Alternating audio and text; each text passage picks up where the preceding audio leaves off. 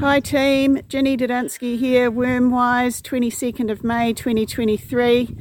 Uh, we've received notification from MPI that bionic capsules, the sale and use of these has been banned until further notice, pending a review of the functioning and the efficacy of these products. I know that those of you who intentionally stocked up on bionics ahead of lambing this year are going to be really disappointed. For most farms, we're now on a tight-ish time frame, um, running down to lambing. Certainly less ability to influence the outcome than we might have had in January when we first heard about issues with this product. However, what are your key points of influence from now until lambing where you can make a difference and what might be plan B now given that you don't have bionics available? So for most of you, um, you've either removed the ram or the ram's due to come out soon.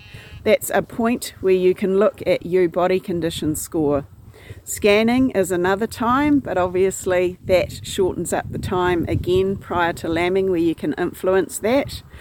We know that ewes that start the winter in underbody condition score two and a half are twice as likely than their good conditioned counterparts to be either culled, dead, or missing by weaning. Those are the high risk ewes in your flock. Find out who they are, make a plan to do something about them, or quit them while you can still get money for them. That's number one. Number two, is looking at your feed demand, daily feed demand, and daily pasture growth rates from now through until lambing. For most farms, your daily demand will be running ahead of your pasture growth rate now.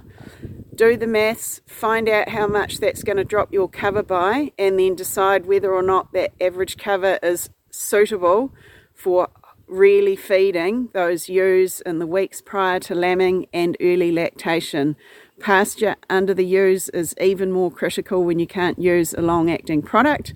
It's really critical anyway, it's the most important thing in your sheep farming calendar. But hey man, when you can't use long acting drenches, that's when the wheels fall off.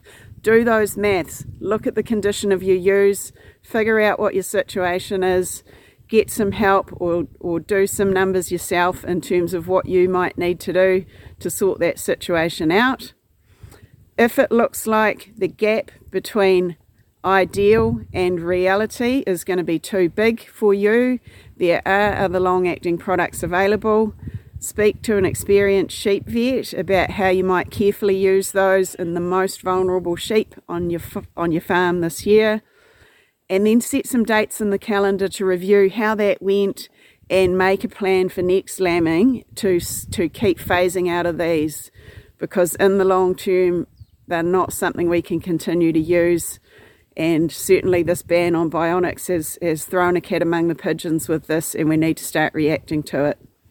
Thanks. We'll be back with some more information soon.